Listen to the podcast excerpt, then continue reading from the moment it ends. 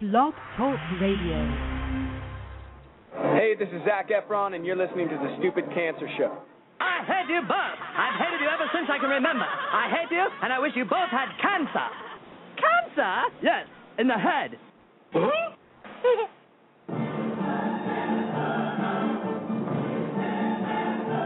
I'm as mad as hell, and I'm not going to take this anymore. Pay no attention to that man behind the curtain. Are you telling me you built a time machine out of a DeLorean?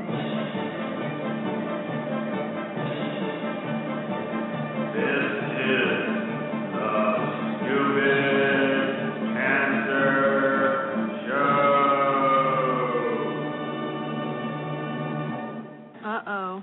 Sounds like somebody's got a case of the Mondays.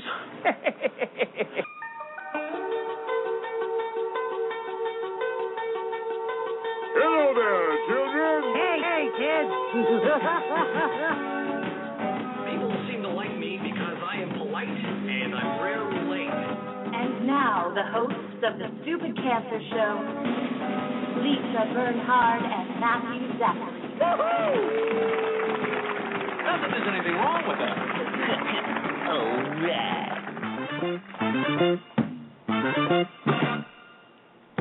Monday, July 18th, and welcome to the Stupid Cancer Show, the voice of young adult cancer. I am Matthew Zachary, a 15 year young adult survivor of pediatric brain cancer. And I'm Lisa Bernhard, 16 year young adult breast cancer survivor, and we're your hosts for the Stupid Cancer Show. Got cancer under 40? Sucks, huh? Well, get busy living because the Stupid Cancer Show is here to change the world one chemo infusion at a time. Tonight's show is all about food politics with our special guest, Marion Nessel, PhD. She's the Paulette Goddard Professor of Nutrition, Food Studies, and Public Health at the NYU Steinhardt School of Culture, Education, and Human Development. And she is the author of Food Politics How the Food Industry Influence, Nut- Influences Nutrition and Health, and Safe Food The Politics of Food Safety, and What to Eat An Aisle by Aisle Guide to Savvy Food Choices and Good Eating. And kicking it off in our Survivor Spotlight is Miles Bestkind. He's the best kind of guest. I'm sorry, I just had to say it. 'cause I did. Boo. He's a young adult survivor of stage 4 colon cancer, author of Blood, Sweat, and Tears, a humorous guide to caring for ca- cancer patients. As a reminder, this broadcast is a production of the I'm Too Young for This Cancer Foundation online at stupidcancer.com. We help young adults fight cancer every day and are bringing the cause of cancer under 40 to the national spotlight where it belongs because it's not okay. Not okay. It's not okay that 70,000 young adults are diagnosed with cancer every year. So, hello, friends, and welcome back to yet another fun and exciting romp to the hay on tonight's Stupid Cancer Show, where remission is not a cure and survivorship is all that matters. And as Stupid Cancer, welcome to all of our first time listeners on the Blog Talk Radio Network and on iTunes. Don't forget you can download us there for free as we broadcast live from the Chemo Deck, our fabulous studio in downtown Manhattan. The Stupid Cancer Show has a live interactive chat feed during every broadcast. We invite you to join in the fun, connect with our friends, ask questions of our guests, and with that, it is my pleasure to say hello, everybody. Hello, Matthew. I'd like to welcome back Dr. Reverend James Manning Jr. What and up, Matt? Mr. Kenneth Kane. Well, hello. Hi there. Nice to have you in the house, Kenneth. Thank you. Great to be here, as always, Lisa. Back to you. You're, You're looking marvelous. Back to you, Skip. Why, thank you. Yeah. You've got a nice summer tan to go with your usual gingerness. I do. I'm not. Uh, I'm surprised you're not I'm nearly as not- blind, bleachy white. as I'm you not know. Edward Cullen anymore. And you're not really a lobster either. You actually have No, a deep it's- color. it's kind my- of like all your freckles have connected. Yes. No, he's freckled. It's it's a roadmap. It's a roadmap to my heart, which only you can find. Uh, Oh. No, it, it's my my half secret Italian lineage that uh, Very provides nice. me with a, a a burn to tan, if you will. nice. Yes. And Very- James, you're as pasty wet as I am. As always. yes. And explain to me this reverend piece. How am I a reverend? Oh, I, I just I name people things. okay. You're like whatever. Reverend Run of Run DMC. Yes, Reverend Ron. something like that. He's too young. Look, for if Kenny can be a He's too young reverend, for that. then I've you can be heard reverend. the reference, but I don't think I. no, I'm Yeah. saying Kenny, you are an ordained minister. I aren't am. I am the Church of Johnny Immerman or something you? right. like that. yes. But you can wed people for real. I can Oh, for no. for 1999. uh, yes, you're coming in cheap. Ah, I know. I should raise my rates. He's sitting right next to me tonight, Kenny Kane. Hey, you can get married in New York now, I know. Kenny. You're married. That's a. Uh, Lisa, I'm sorry, I'm married already, but we can be married via Kenny.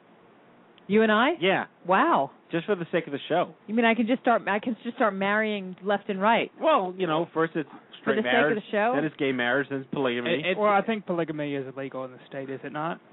in this state, Yes. probably not. No, you could be work husband and wife. Yes, Yes.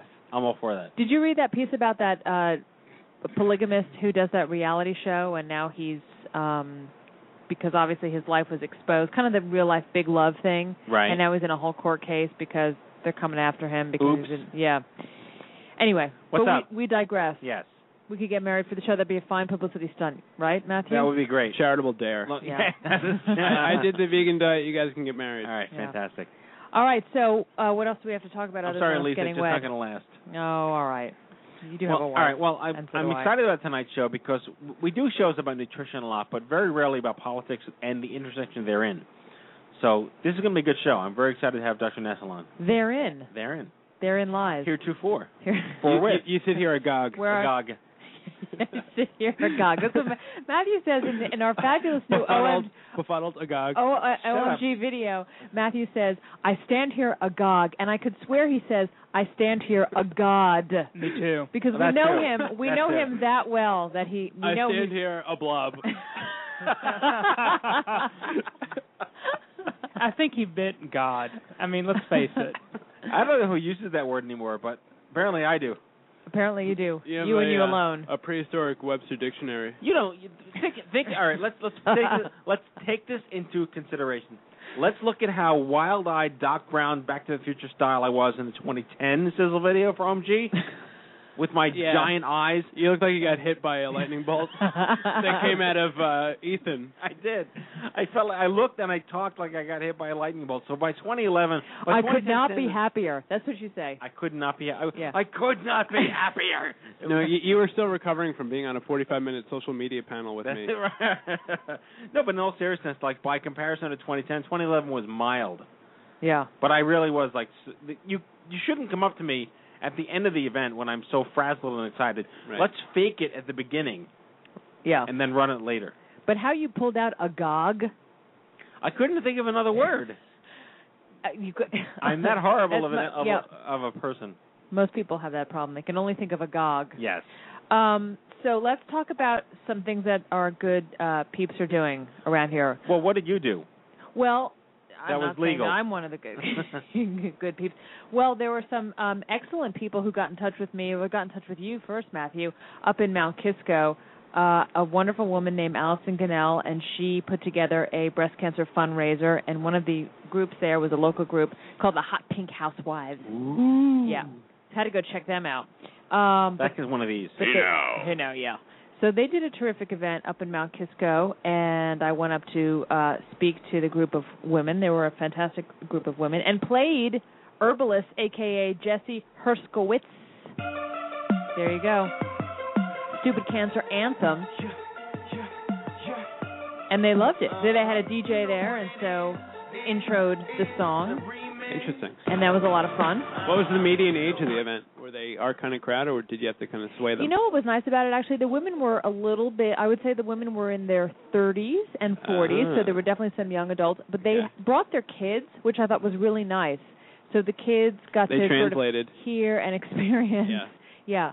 Oh, in terms of the uh, hip hop Jesse. Yeah, the, the Wiz Khalifa. no, they were the the, the, the the women were down with with herbalist. nice. They were completely down.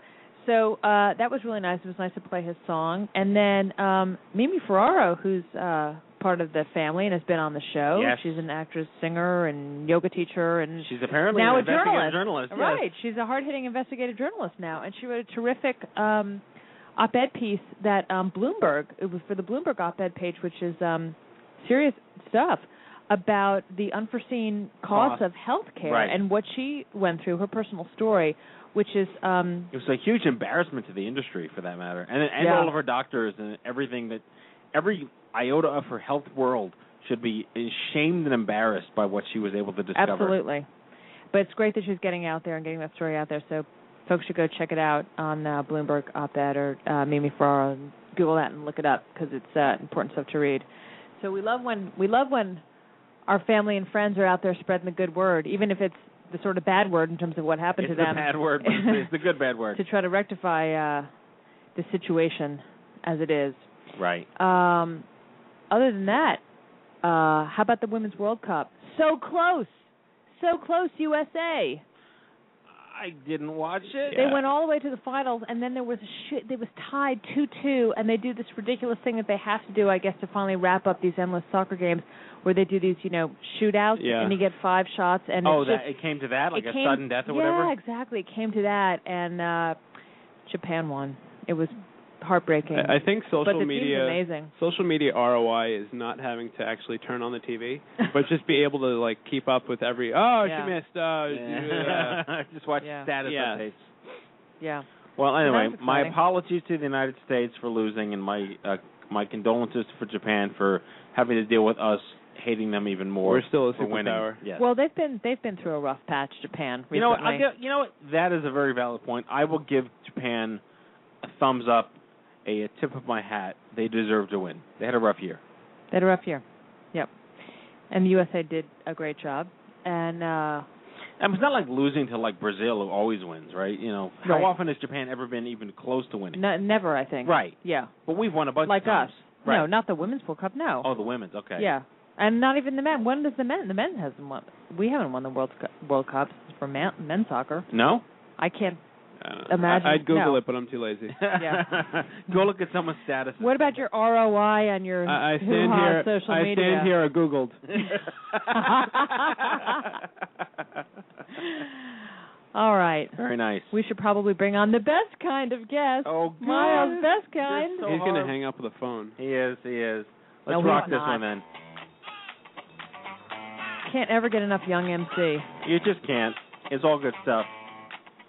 Go for it, Maddie. All right, Miles Beskind is a CPA, CFO, marathon runner, and despite being born in the shallow end of the gene pool, I didn't write that, he did, or the gene pond, he is a two-time survivor of colon cancer. He's also the father of three great kids, which is which is not to say there are more than three and only three are great. I have no idea what this I don't- intro means.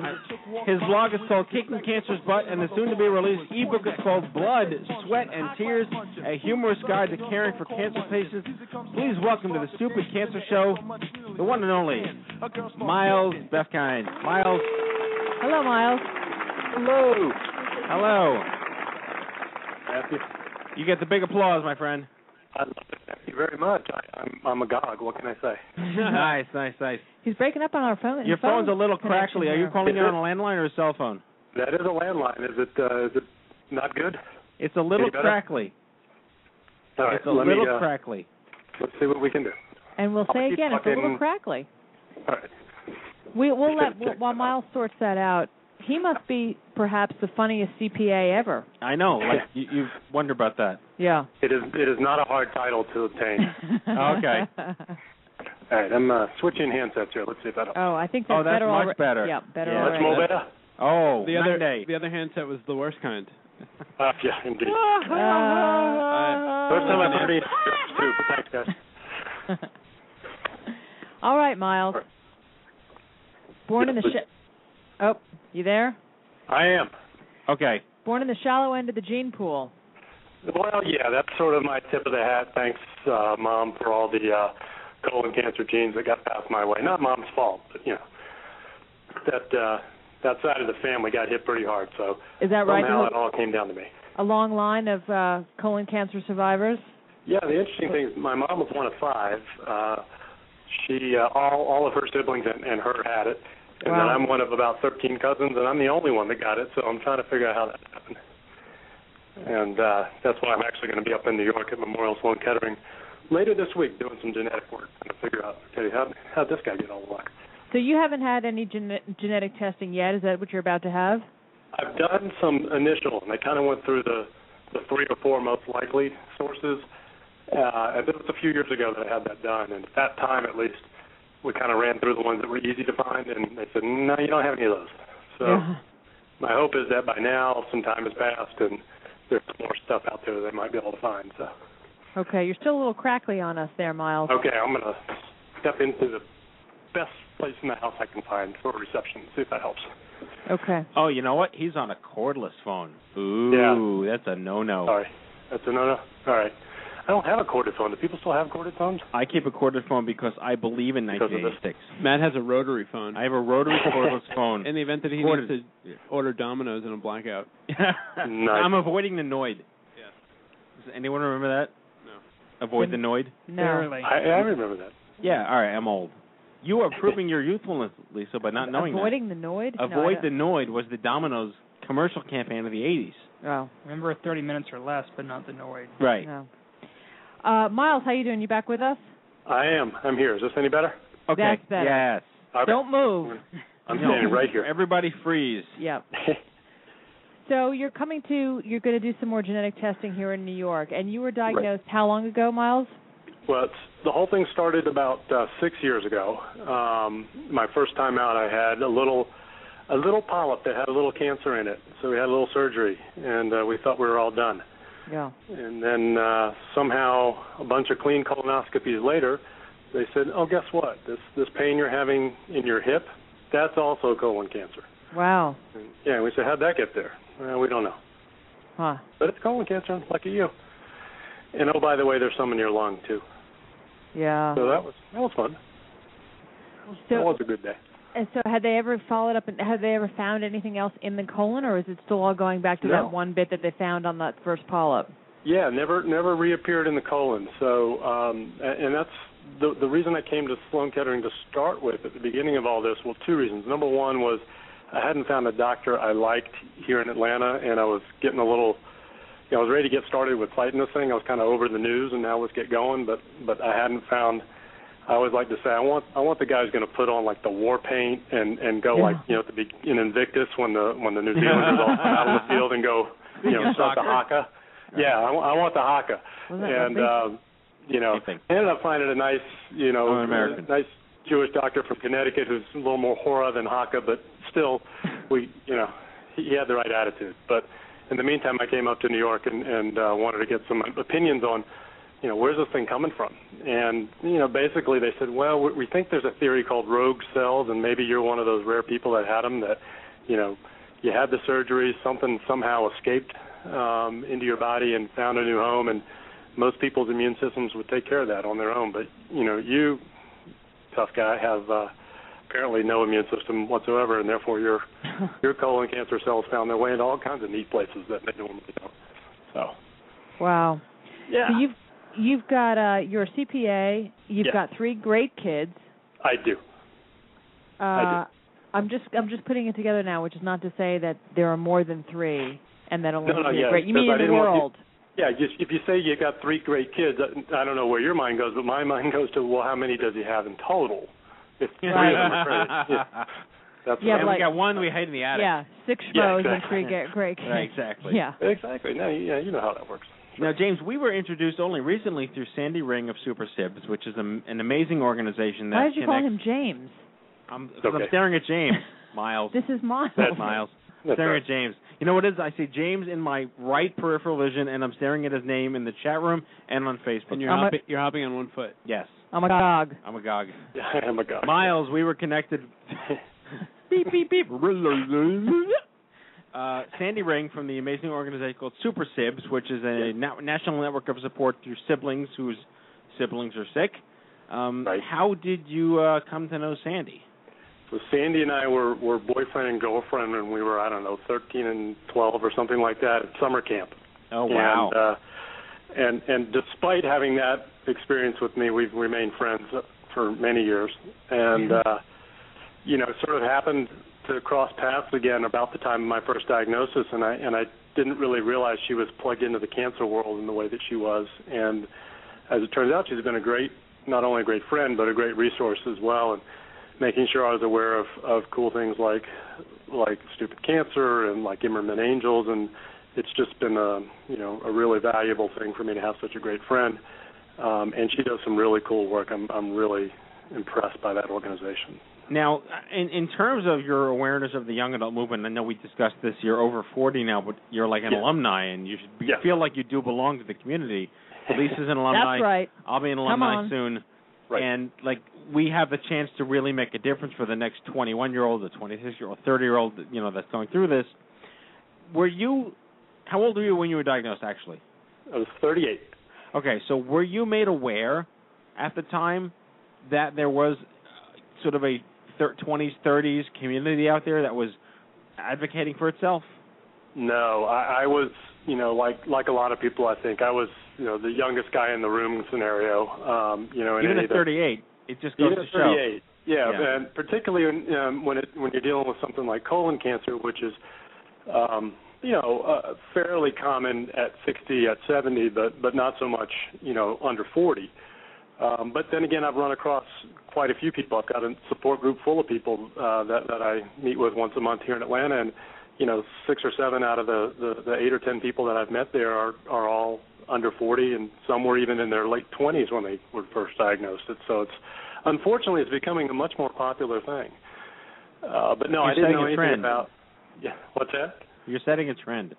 Yeah, I'm trying. I'm trying. You know, I'm a leader. What can I say? The you know the the the community of of young adult cancer survivors is something that I did not find until you know in the last year or so um, on on this round, and uh, I'm glad I found it because I still feel even though you know you got you got to define a cutoff somewhere, but I'm at at at 45 now, I'm still not in what I consider the the norm, and I'm still at, at the chemo room. You know, every third or fourth time there might be somebody younger than me in there, but typically uh, they're still not, um, which I Right. guess on, the one, on one hand is a good thing, but uh, it does mean we need to find each other and, and connecting through ways other than sort of traditionally what's been done in the past. I think is, is a great thing, and you guys are certainly helping that along. And how has it been with your kids? How mu- how involved have they been? How did you kind of tell them when you first got sick, and tell us what ages they are and sort of they are Yeah, because the- obviously that's another. I mean, there are plenty of obviously young adults under forty who do have young kids Yep. who uh, it's a, you know delicate delicate balance how to handle Right. that. Right. So I have uh, the kids now are 13, and then I have twins that are 10. So an older boy and boy and girl twins.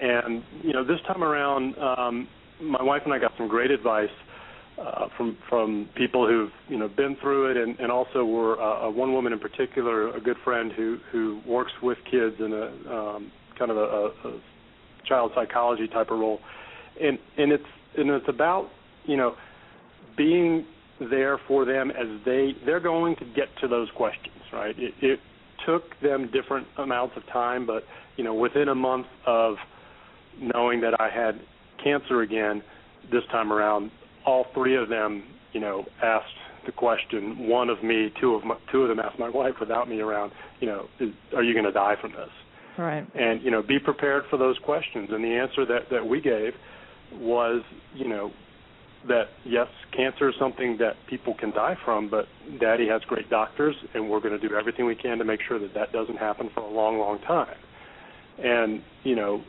that's all you can tell them unfortunately my kids have seen two parents of the younger kids have seen two parents in their class die from cancer um, in the last three and a half years so they're they're all too familiar with the connection.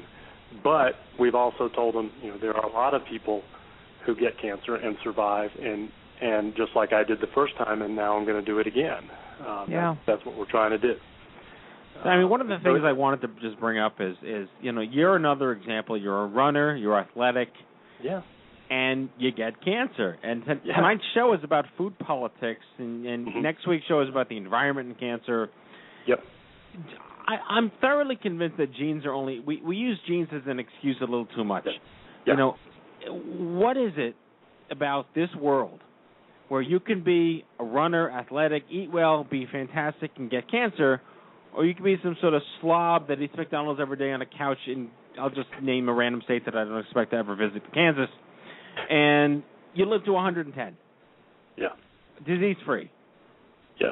You have any It thoughts is, on uh, that? Uh, you know, I, at, at the risk of sounding like my father, life isn't fair, right? You know, it's I- what I here are my thoughts about it, Matthew. I I may never know why. Uh, I may never know if it was genes or if it was something that you know I was fed as a baby or you know not being breastfed or being you know who knows. You'll never you know we we may never know why I got it, And so I I can't spend a lot of energy on why I got it. What I have to spend my energy on is how do I get through it? And and for me, how do I how do I find the humorous moments that that were worth trying to y- you know trying to tell stories about and and, and laugh with my family and friends about because that's what gets me through it. Um, you know, if I sat there and, and, and let it get to me and, and let that be the thing that kept me up at night, you know, I, I wouldn't get through it and, and wouldn't get through it, it at least wouldn't have the the strength or the stability I guess mentally to to do all the other things in my life I needed to do. I mean one of the things that my wife and I set out to do at the very beginning of this was keep life as normal as we could. Going back to talking about the kids for a second, you know, it was you know, I'm not gonna miss any more events than I absolutely have to. I'm not gonna, you know, y- yes, I'm gonna be tired after chemo, but so what, you know? So I'll I'll nap more, um, those sorts of things. You just you just got to try to, particularly when you've got kids involved, you got to try to be normal. And I put my energy into that, and and not so much into why me. Um, it's it's natural to feel why me, but you got to you got to let that be a phase that you get through, not Yeah. the place where you stop. you know? Let's let's talk about your use of humor. Obviously, we can tell that you've got a great sense of humor, and I'm looking at your blog right now. Folks can go on your blog. It's called Kickin' with No G, Right. Kickin' Cancer's Butt um, dot blogspot dot com, and uh, there you are talking about um, that people shouldn't watch Wipeout and they should listen to you on the Stupid Cancer Show. Love that. Uh-huh. Uh, uh, and you wrote your book, which is the, as we mentioned, Blood, Sweat, and Tears: A Humorous Guide, Caring for Cancer Patients. Your ebook. Yeah. So, what would what was your? I mean, you just approach obviously life with a sense of humor, as we said. We're deeming you the world's funniest CPA. But uh, how did you, uh, first of all, sit down, get through a book, keep the blog? I mean, talk about your Yeah. whole process of using humor to uh, get you through the treatment. Well, the, the the blog started first, and and really at the beginning it was it was more a way just to keep people informed. Um, you, Yeah. you know, you have so many people asking, and uh, you know, how's he doing? And, and and I wanted to give people a place they could go and and find out without having to ask, because some people would prefer to do that, and and frankly, for for for my wife Marcy's sake, to to not necessarily have everybody happen to come to her, but Right. what it what it evolved into was, you know, something funny would happen in it, and it, you know, as part of the story, and I just want to, you know, pass that along. Some experience I had in the, you know, in the chemo room, and, and I started I started live blogging my chemo sessions because I figured, you know, if if 10 million people are going to tune into Steve Jobs, you know. If, you know, I could be I could be the Steve Jobs of chemo, only instead of a black turtleneck, I was wearing something you know with an open shirt so I can unbutton to get my chemo port. But other than that, we're pretty much the same kind of thing you know, and they, when when he's up there doing his you know product announcements. So I, I wanted to do that. I wanted to share a little more about what's the experience like, and and it gave me a chance to you know if I was having trouble sleeping when the chemo first started and we were trying to get all that right, you know, I, you get all these crazy thoughts running through your head. So why not you know p- put them down on paper and you know Yeah. I don't think anybody else is up at 3 a.m. with me, but here's what I'm going through right now. Uh, Yeah. and and it just turned into that, and and through that, I had a few people encourage me. You know, your your writing is is entertaining, and you ought to find another format to go you know, go further with it. So that's where the book idea came from. And I wanted to write a book that was, you know, that that told my story as part of the book, um, but but in the background, and it really is supposed to be a way for people to who are dealing with others that have cancer um, and helping them out as their caregivers to, to learn what to expect from all that, but also to learn that it's important that they help their patient you know, get to that point where they can laugh at it. Not everybody is going to be ready to read that book the day after they get diagnosed or the day after their their their spouse or their best friend gets diagnosed. It's it's not going to be it's not going to be what you want to read. But Right. when you get to that point where you're ready to sort of step back from all the absurdity and realize, you know, there this is life now, and, and if I can't enjoy it, um, you know, it, it's going to it's going to win. Cancer's going to win, and I'm not going to let it do that. When you get to that point, you know, that's when something like this, I think, maybe will be helpful for a few people. And um, it's been great for me to write it. My wife tells me after the first draft, she's like, "I didn't realize how angry you were," and I went back and reread it. I'm like, "Oh, I guess I guess I did kind of, you know, pick on those doctors a little too much, or et cetera. But you know, I got back to I rewrote those sections a little bit, but I really wanted to just get out on paper a lot of that stuff that's inside me, and and you know, blogging is a great way to do that. Writing is a great way to do it, and even if nobody ever sees it, um, it to me has been very cathartic to go through that, and and I love doing it. And um, Yeah. you know, we'll see. Now, now we'll we'll put it out there and see if anybody else thinks it's funny too. But uh, Well, again, so it's called far- bl- yeah, it's called Blood, Sweat, and Tears: A Humorous Guide to Caring for Cancer Patients. And uh, again, I totally hear you. Reach a certain point where you can uh, not necessarily write, as you said, the day after you're diagnosed, but when you have a little bit of distance, uh, and you can sort of reflect on it and reflect on it with humor. Um, that certainly would help a lot of folks out there. So yeah. Thanks for being our guest, Miles. I, it was Uh, last it's a minute, pleasure. but uh, you rock, and I can't wait to see you. Thanks, Matthew. Looking forward to that as well. All right, take care, Miles. thanks, Miles. Miles, best kind, everybody. Let's freeze to the news here really Hello, quickly I'm and Ken uh, Brockman, and this is get to Dr. Eye Nessel. on Great. Cancer. Just the facts, ma'am.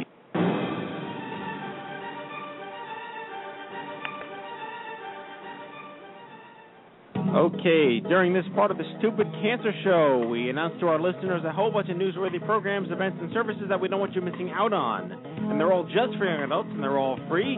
Things like conferences, happy hours, retreats, kayaking and mountain climbing trips, finance webinars, college scholarships, bar crawls, concerts, tweet ups, support groups, and more.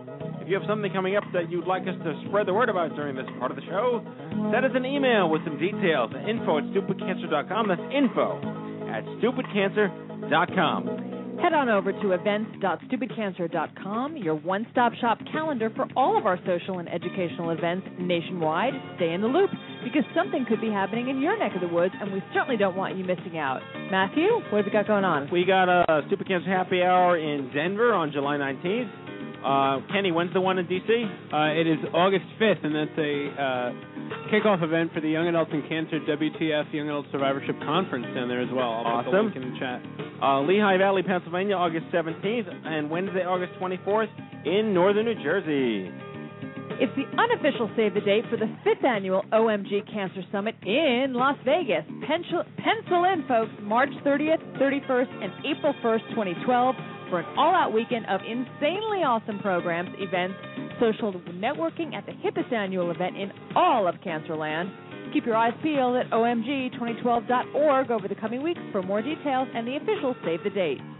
The Stupid Cancer Forums have more than 800 members right now. This is your premier online community to connect with survivors, patients, parents, and caregivers just like you. Visit stupidcancerforums.com today and sign up with one click through Facebook.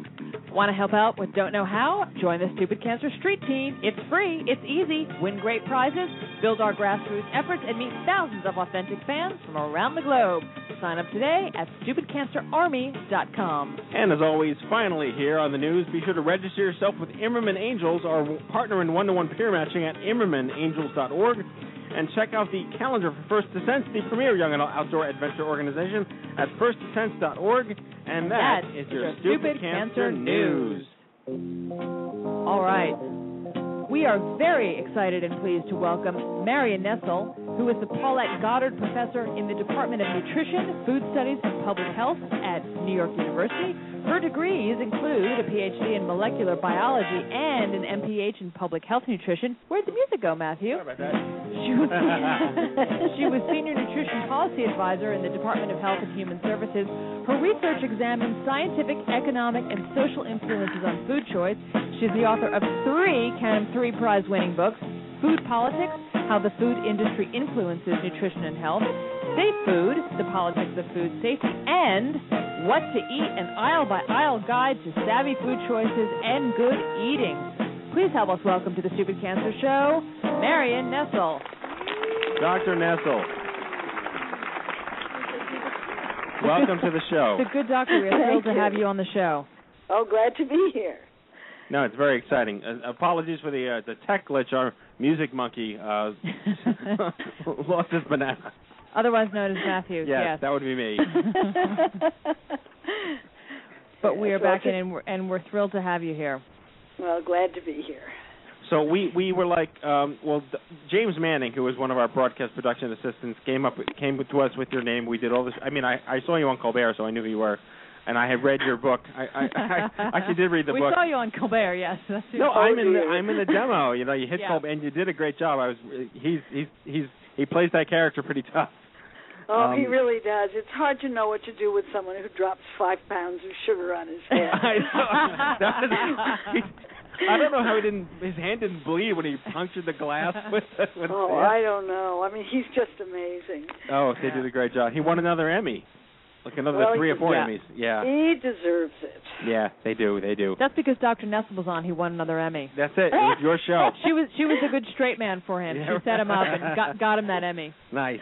Anyway, So I I I wanted to just get started at the beginning uh, I- in in terms of your career. How did you first decide to go into nutrition? Did you start out in nutrition, or did you start out going into medicine? Where where did the course of your your sort of your academia uh, pursuits, you know, lead? Well, I, yeah. I'd always really loved food, but I couldn't Good place figure to out start. it, I couldn't figure out any way to study it. Uh, the choices seemed to be agriculture or dietetics, and I didn't think either one of them quite was where I was city girl, so I didn't get agriculture, um, and I ended up uh, becoming a basic biomedical scientist. Um, and on my first teaching job, I was given a nutrition course to teach, and it was like falling in love, and I've never looked back. wow. I like how she said she started out a basic biomedical scientist, as if that were like you know. Yeah, like a, like I just work at Barnes and Noble, Right. like a vocational course. well, I thought science scientists was, seemed very challenging. I turn out to naturally think like a scientist. I want to know what the evidence is. Um, and so I kind of took to it, but it really wasn't nearly as much fun as food or nutrition. And I've just had a wonderful time with it ever since. Now we were talking about we've done a lot of shows on the environment, nutrition, and agribusiness, and and what, well, not just all about cancer. And you know, it was we were discussing this before the show. Clearly, it, with the issues of food, regardless of like you know corporate bureaucracy and politics and oversight and whatever, we have to eat food. We can choose to ignore other industries as much as we can, but we have no choice but to eat. so it's kind of like the one thing in common where you, we just can't ignore it, but how do we deal with it? And what what you're doing, you're bringing to light so many en- engaging conversations that just need to happen. Um, I I wanted to just start the conversation with some news that was made earlier this week, which I'm, I know you, you you're aware of, how the kitty cereal market, if you want to call it that, the kitty cereal lobby. I hate the fact that there's a lobby for kitty cereal, is getting angry at the fact that we're trying to put more regulations on, you know, that that Tony the Tiger shouldn't really be used anymore because it's just like it's a it's an insulin death to, to children. Yeah, I mean, it never used to be a problem for food marketers to worry about who they were selling to or whether they were selling to kids. But it's a huge problem now that kids are overweight. So everyone is now scrutinizing food companies um, to look at their marketing practices and those things that used to be cute, like putting toys in cereal boxes, suddenly have taken on a very different kind of meaning. And the the companies are kind of thrown by it, and really for a long time didn't know how to respond.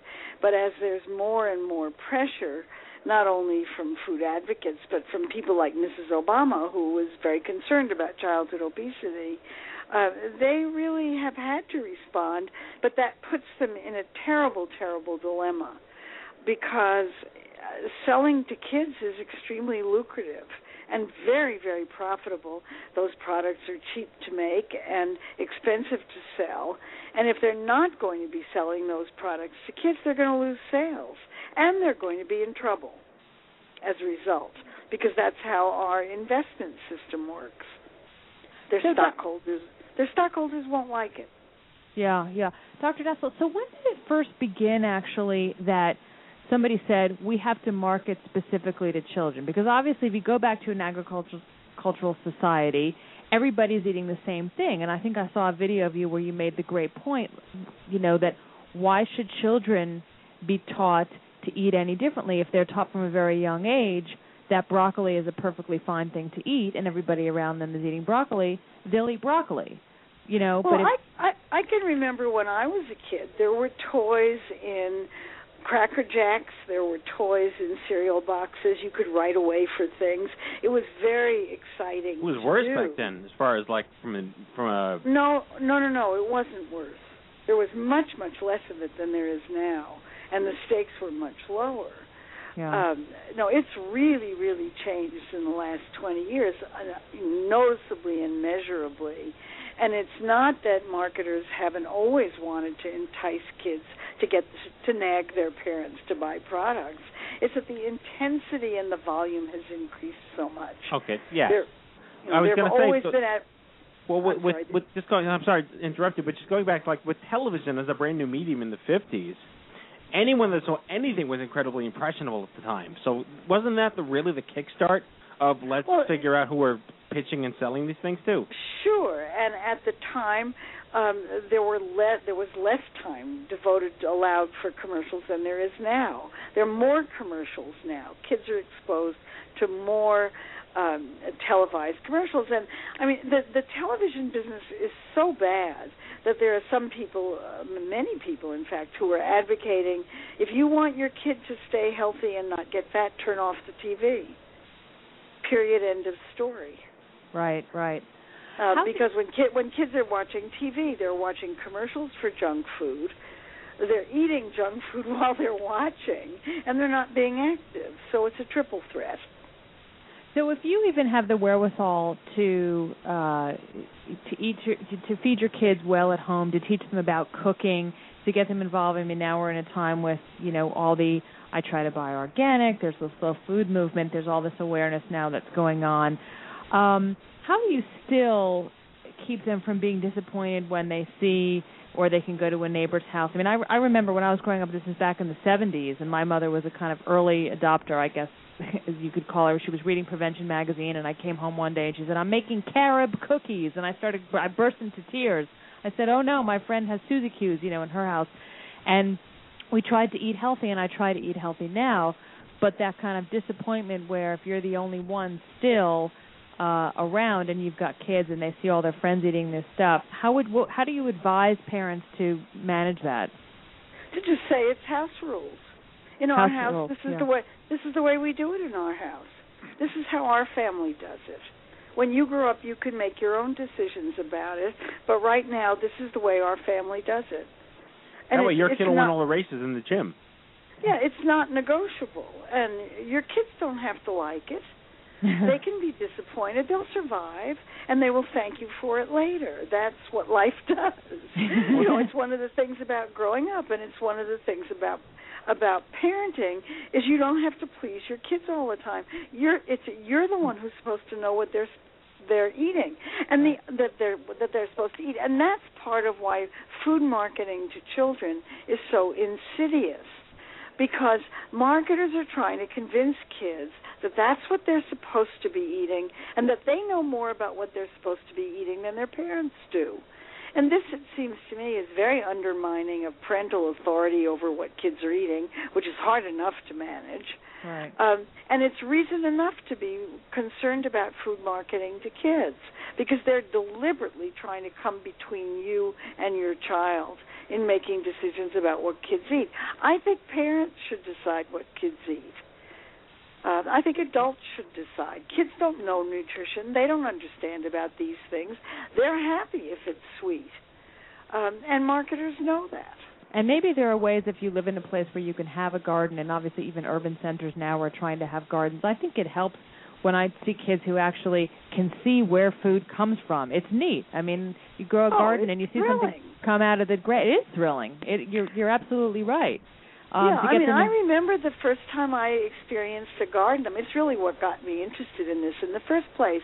I was about eight or nine years old, and I went to a summer camp in Vermont that had a really big garden. And the um, the woman who ran the camp was a fabulous cook, and she knew about fresh ingredients. And if you were a good camper, you could go pick the vegetables for that night's dinner. Hmm. And I couldn't believe the way they tasted. It was a complete revelation to me. I had never tasted anything like it. I can still remember what those green beans tasted like, warmed by the hot July sun. There's Yeah. nothing like it. It's just thrilling. poetic almost the way you describe it.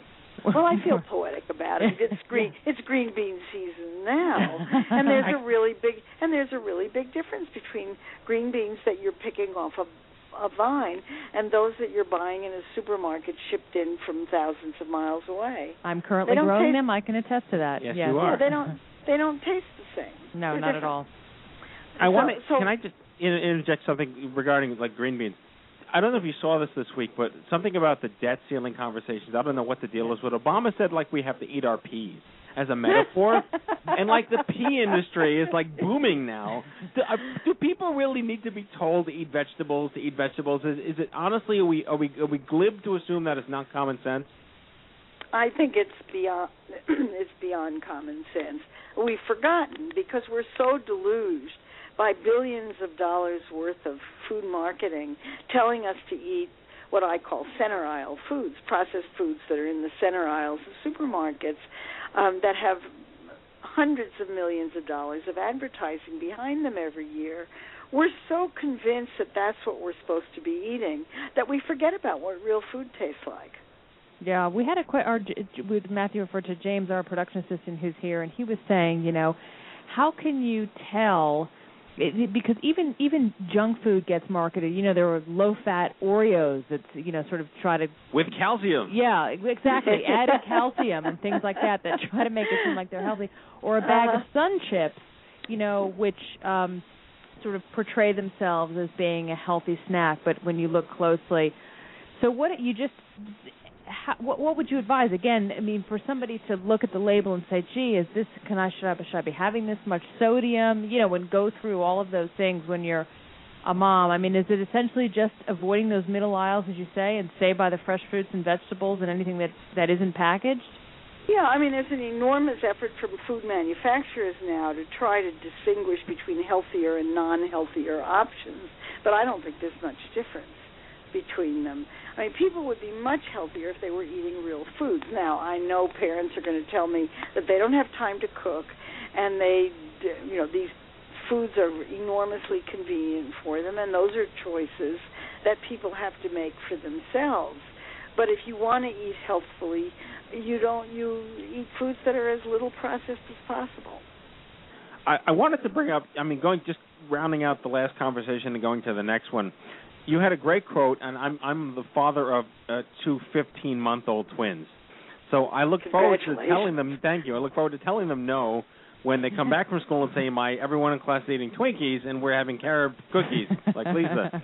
But you said that you know we don't want our kids to be the arbiter of their own food, and you're right. It's the parents' responsibility. But my question then, there and this ties into the whole thing, bringing it full circle, is how much can consumers be held responsible when the corporate machines are there? And I used to work in advertising, so I know how to manipulate. Frito Lay was one of our accounts, so we built entire campaigns around getting teenagers to eat Doritos, and it's all about market manipulation. What is the power? It's all your fault, Matthew. It's my fault. What is the power of the consumer in the face of, or, or is there a rising movement of, of more consciousness against the machine? I think there's a huge movement of more consciousness, and that's why these food companies are running as scared as they are and are fighting as hard as they can against these what I think are extremely loose and relaxed standards that the government has proposed for marketing foods to kids. Um, when I first saw the standards, I thought the standards were kind of loose um, and in, and would enable food companies to sell pretty much everything they were already selling. But it turns out I was wrong about that, and that it would in fact restrict the marketing of a rather large number of products. And the companies are reacting with outrage and going right to Congress and saying this is completely ridiculous. And this is going to cause 74,000 lost jobs in America if we put these standards in place. Nobody's thinking about the kids. Yeah. And, no, and no. That's, Hell and on that's this. very tr- and that's very troubling. We want kids to grow up healthy. If they're going to grow up healthy and have a lower risk for chronic disease, not be totally 100% protected, but at least have a lower chance of getting the chronic diseases that you talk about on your show and that are the leading causes of death and disability among Americans, we want them to eat healthy. How are we going to do that? We're going to do that by teaching them at home, by at least hoping that they'll be taught something in schools and that schools will be setting an example. and by not buying the products that are most egregiously marketed. So that's a good segue into exactly exactly as you say what it is that we do here in terms of talking about chronic diseases. The the problem it seems to me is whenever there's it's it's it's really hard for medical science to actually pinpoint and say, okay, eat a ton of spinach and you're not going to get cancer, right? oh, they can't do that. right. So, yeah, I so mean they can't they can't do that because these diseases have multiple causes and they're not due to a single food or a single nutrient. right. They're due to an entire lifestyle pattern, which means smoking, drinking, activity, food, and everything else. But I think food is a very important component here. Right. And it- but in terms of um actual, I mean, what does it take to? I guess the point is, it's hard because there aren't sort of people always look to actual studies. You know, every single day there's another study comes out. This does cause cancer. This doesn't cause cancer. This, co- you know, have your antioxidants. Well, did the, an- did the doctor say there's nothing been, that's been scientifically proven in terms of antioxidants? So I think people, you know, there- if everybody's sort of looking around for somebody to tell them what to do and what's good and and what's bad, um, but but without any sort of real hard definitive answers, you know, or evidence, as you say, because you, you, 'cause you can't necessarily pinpoint that. So how do you again? How do you sort of how do you sort of remedy that when you come up against that? Well, you do the best you can with the research, with the research. Um, what I'm constantly hammering on is how difficult it is to do nutrition research because you're looking at uh, one factor in the midst of factors that affect disease risk and affect health. Um, so it isn't just a matter of diet; it's also whether people are smoking and how much they're drinking, and whether they're they're physically active and how much they weigh, and all of these other kinds of considerations go into determining health risk. But the studies that have looked at overall dietary patterns have consistently, for f- more than 50 years now, said that people who eat a lot of fruits and vegetables and whole grains are better off than people who don't. So it seems to me there's a message there. And then what scientists try to do, because it's too hard to study the whole thing, is to try to tease out individual components. And that's where they get into trouble. Because Right. people don't eat individual components, they eat diets. So this makes the research very, very difficult to do. And whenever I hear um, medical groups or government groups talk about the need for science based recommendation, I try to figure out who's saying that because almost invariably it's being stated by somebody who's worried that dietary advice is going to adversely affect what they're doing. Their business, yeah, yeah. So, a quick question for you here. I mean, just g- again, jumping forward to, to go back in the sense, the um, uh, like when we, when you go to see a doctor with a, with a problem, we had this question on last week's show. The doctor never asks you what do you eat. The doctor always asks, you know, what are your symptoms, not what's causing your symptoms, but what's wrong with you now. I mean, just to go back, people that are struggling to try to eat healthier, that are strugg- that want to make better choices, that are choosing the the farmers market or the organic labels. James had a question here. He dug this up. That there's now you know conjecture around the the the um, the, the trust that we can put in the organic food certifiers. Are you aware of this situation, Yes. James? What was Yeah. your question? I mean, it, when we go to the grocery store, do we even pay attention to the organic label and give it validity? Is it worthless at this point because of lobbyists and the USDA bending to agriculture? Yeah, when I when I wrote my book What to Eat, I did a big investigation of what the organic situation was and at the time and this was in 2006, at the time that I was doing this, everybody said with rare exceptions that you could trust the organic standard. Um and this was told me by organic producers, by uh, people who were doing the certifying, and just about everybody who was involved in it felt that it was a really good system and it was working well because the organic producers have to be inspected and the inspectors have to be certified. Since then, I think there's been there have been increasing attacks on uh, the organic certification system, and a lot of them come from industrial producers who don't like it that people are buying organics because they don't trust what they're producing. So I think what we need to do is to vote with our forks to support organic producers, but also vote with our votes and use our political power to to make sure that the Department of Agriculture keeps those standards honest. And both of those things have to be done quite vigilantly. And what's the best thing to? I mean, is the- the best you can do is what? Look for the U, the USDA organic label opposed, as uh, above all others. Well, it's the only one that has any regulation behind it. And you know when you see that certification, that, that USDA certified organic, that the place has been inspected. And you can worry as much as you want about how good the inspection is or whether the inspect the inspecting agencies are honest. But if you want to make sure that those inspecting agencies are honest, you have to let the Department of Agriculture know that this matters. Right. I mean, right now we have a Department of Agriculture with a very strong interest in organics, and they've actually been doing some enforcement of that. But if the government changes, that may change. Dr. Nessel, we have just a few minutes left, and I, I wanted to get into the sort of the politics of it. We're not a heavily politically show, but in the sense of like big government here to tell my kids what they're going to eat. Do you have a position on? I mean, you obviously do have a position with the books on this stuff, but with with respect to how much can the government impose on the culture? You know, McDonald, Ronald McDonald has to go, or Tony Tiger has to go, or you know, you have to put the new calories on the sodas now, and you know, are we ever going to revise the food labels?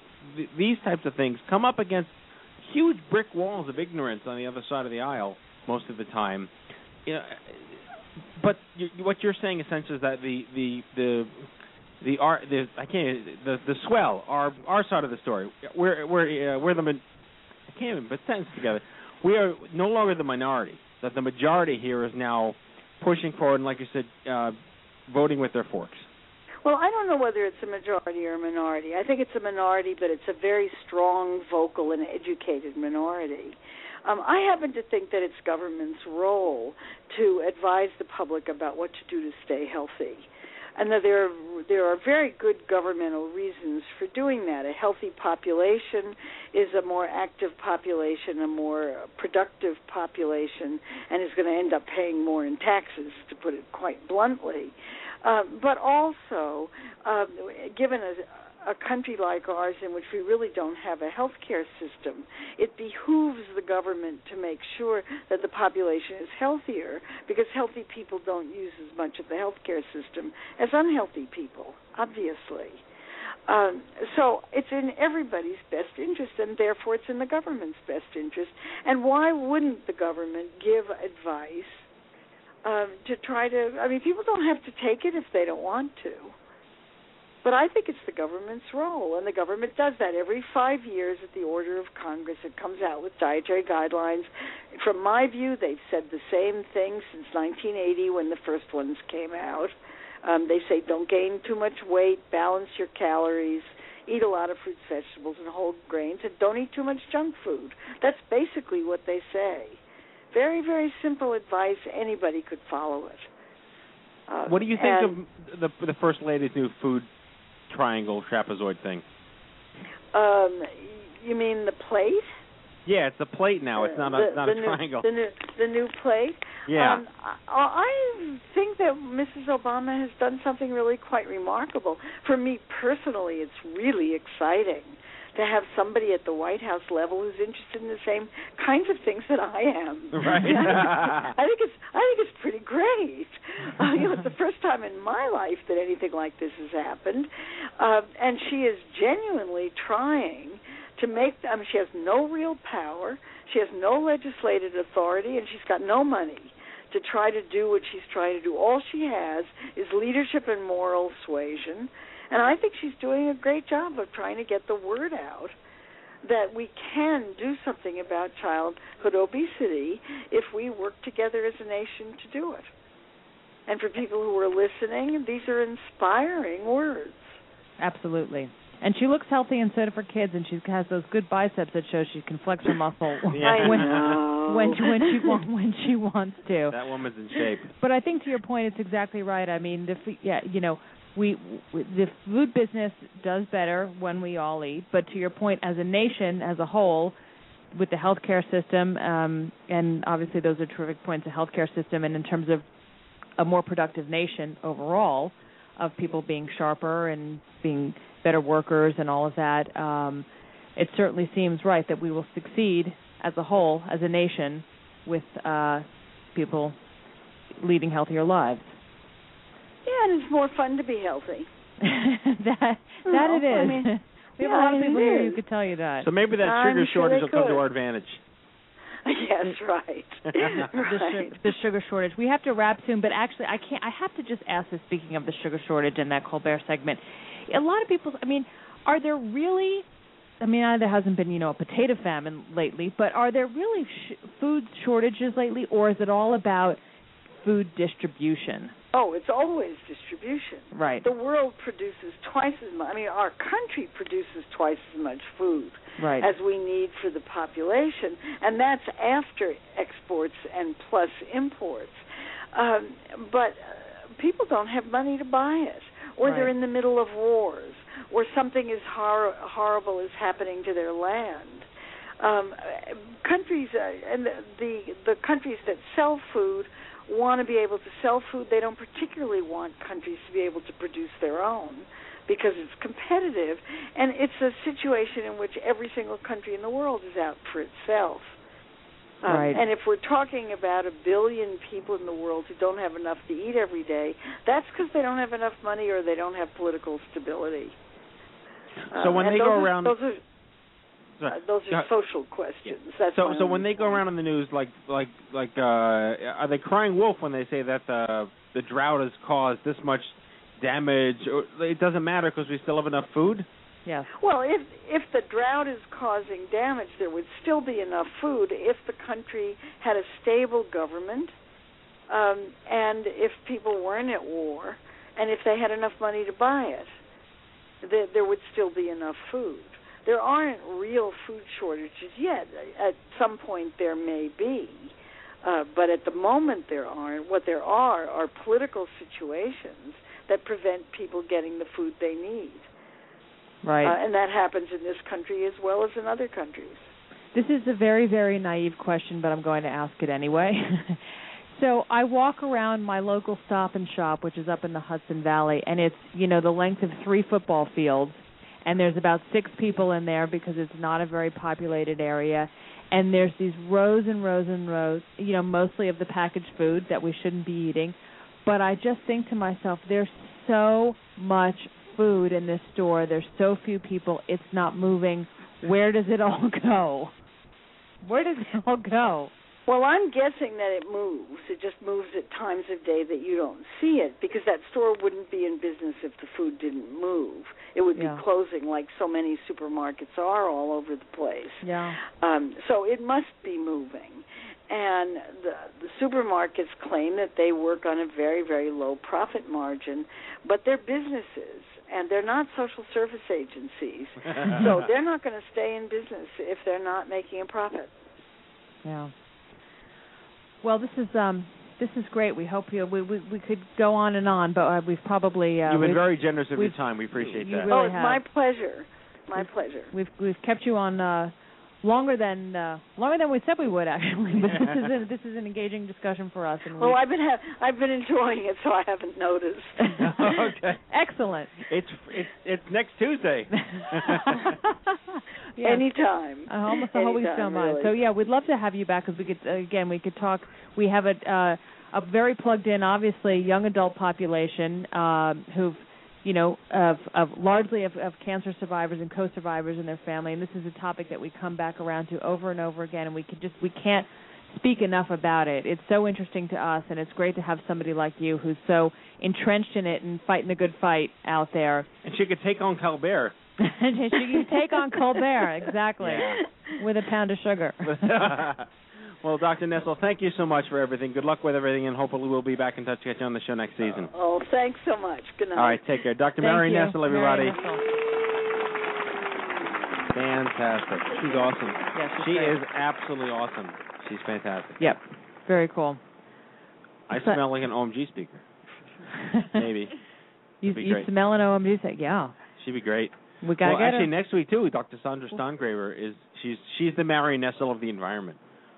She's wrote amazing books about toxins and pollutants and like um, what's that Julia Roberts movie? Uh, Brockovich, Erin Brockovich. When their specialties combine, they are Captain Planet. they are what causes cancer. exactly. Anyway, so back that was to a good back show. shows. Marion Nestle, yeah. Yeah, it's Do you, gonna be you think she amazing. wants to go to Vegas? I know she gets a lot of invitations, but Oh, who would not want to who's, go to more, Vegas? who's more fun than us? She could be my plus one to OMG. Maybe Stephen Colbert. she right. can be your plus one. Let's get Stephen Colbert. right. Let's get them to reenact the sugar dramatization. We don't need Colbert. No, no, no. We're too big for Colbert. We are Did clearly. I just say that? What? Yeah. Dear Comedy Central, please love us. All right. Well, we're ending early. It's a good night, and um. No, we're ending on time. Normally we no, run no, late. I like to run late. No, Running late is is on time. When will then be now? It's like Matt's favorite quote: "Going forwards to jump backwards." Or Yes. Jumping back. who- Whatever. the He hell said that about six times during the Marion Nessel interview. I do I'd that a like lot. to go forward to go backwards. I know I'm going to step sideways. In his in his DeLorean. It's Wonka Vader. Jumping forward in my flux capacitor to come back to the story 20 years earlier. Now I will go diagonally, Yes, or rather tangentially. tangentially. Yes. I'm a god. A go- you're a god with tangential. yes, exactly. Anyway, All well, right. before we hit our closing thing was next week is our last show of the season. Wow. Oh no. So last show of the Does season. that mean I get a month off? You get a month off from the show. Just James, we all James- James tell us to show up. Yeah. we well, want to you- hear. Kenny, you get a month off from the show, but not from work. James has to come and put the air conditioners on. Yeah. Yeah. James is going to sit in his black room all by himself. Yeah. Oh, Wonder- no. Where is everybody? Ain't gonna happen. Ugh. He'll do his best, Matthew Zachary. Monday. Monday. Opening the show. There's just no way. I don't All right. have a radio voice. all right. You do. No, I Oh. don't. Yeah. No, you don't. All right, you have a, a southern radio voice. Yes. All right, folks. Kenny. Kenny. Shut up, man. Are we ready for our All closing right, sequence? closing sequence. Uh, I hear there's rumors on the uh, internets. You ever seen a grown man naked? And so, to all of you, a fond farewell.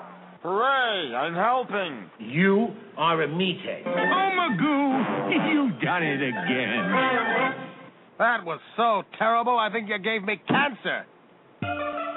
All right, everybody, that is tonight's show, our 194th count and broadcast. We hope you had as much fun as we did poking a stick at stupid cancer. I'd like to thank our guests, Miles Beskine and Dr. Mary Nessel, and in our studio tonight, Mr. Kenny Kane and James Manning. Next week's season finale is Dr. Sandra Steingraber. Did I pronounce that right, Matthew? That is correct. I, I, okay. Woo! Does everything cause cancer? She's going to tell us. She is an acclaimed ecologist, the author of Raising Elijah, the author of Living Downstream, Ithaca College Scholar in Residence at the Department of Environmental Studies and Sciences. She will be here with us. And in our Survivor Spotlight, Amy Nauf, who is a three time young adult survivor of brain cancer. She's a naturopathic doctor. She'll tell us what that is all about at the Sojourn Community Health Clinic. If you've missed any of our past shows, download them all for free on iTunes at iTunes.stupidcancer.com or check out the archive at stupidcancershow.com. Remember, folks, if it's not stupid, it's not cancer.